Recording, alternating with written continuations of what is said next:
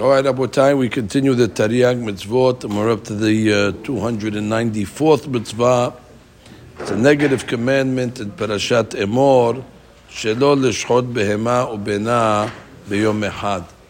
We're not allowed to slaughter uh, an animal, the mother, and the uh, offspring on the same day. As the pasuk says, "Oto ve'et beno lo tishchatu beyom echad."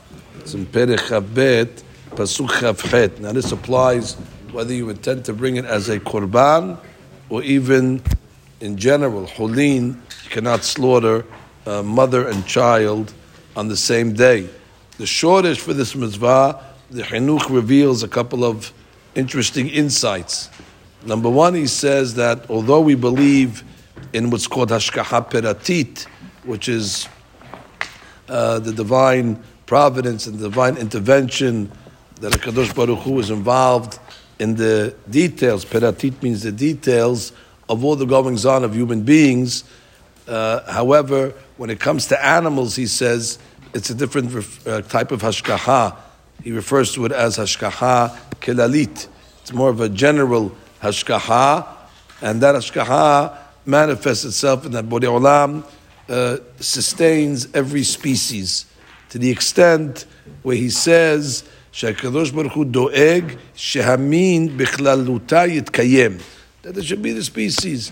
ועל כן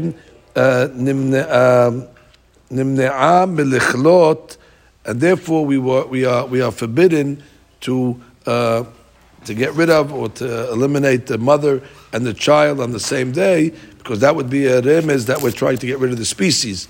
That's the Kadosh Baruch Hu has hashgacha on the animals in order to keep them from uh, being uh, a batel. And he actually says, "Al ken lo yibatel min haminim legamre olam." He holds that the, no species will ever be totally extinct. Because if Kadosh Baruch Hu created it, so therefore it has to be in the world. Hashgacha kelalit maintains that, and therefore to, to, to, to signify that we understand that hashgacha the species will never be extinct. So therefore, we don't do something that uh, indicates as if we're trying to get rid of these species by killing mother and child uh, on the same on the same day. Furthermore, he says that it brings into the person an element of uh, mercy. Uh, think about it. Although it's permissible to slaughter an animal to eat, but the Torah believes if you would slaughter mother and child on the same day, it would develop midat achzariut a cruelty into the person, which is a midah and therefore, since this could lead to bad midot, the Torah forbids it. Now, this would apply whether you slaughtered the mother first or whether you slaughtered the child first. It doesn't matter what order it is.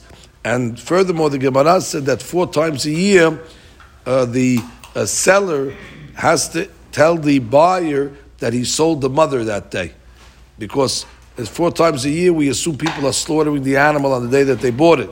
And therefore, buyer beware, because if he's going to buy the offspring on that day and slaughter it, so therefore it's going to be slaughtered on the same day. He's going to transgress it. So therefore, the uh, seller has to warn the buyer that the mother was sold as well, and therefore he has to delay his uh, to the next day. Now, interestingly enough, the buyer does not have to ask, "Did you sell the mother today?" It's the seller's responsibility because the buyer has a sefek sefekah. Sefek that there's no mother. And even if there is a mother, maybe he sold it but not for slaughtering purposes. So therefore, he doesn't have to ask. Furthermore, if let's say you have a, a cow and the cow has two offspring, and they slaughter the cow and the two offspring, so that's considered two lavim. He'll get two sets of malkut. However, if a person slaughters a cow and it's uh, granddaughter, there's no issur on that. Even though in human life we say bene banim kebanim, but we don't say that by animals, and therefore slaughtering the grandchild of the para is not going to be hayab. This law applies in all places and all times. It applies to male and female alike.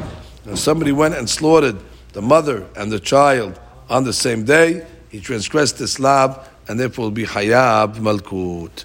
Baruch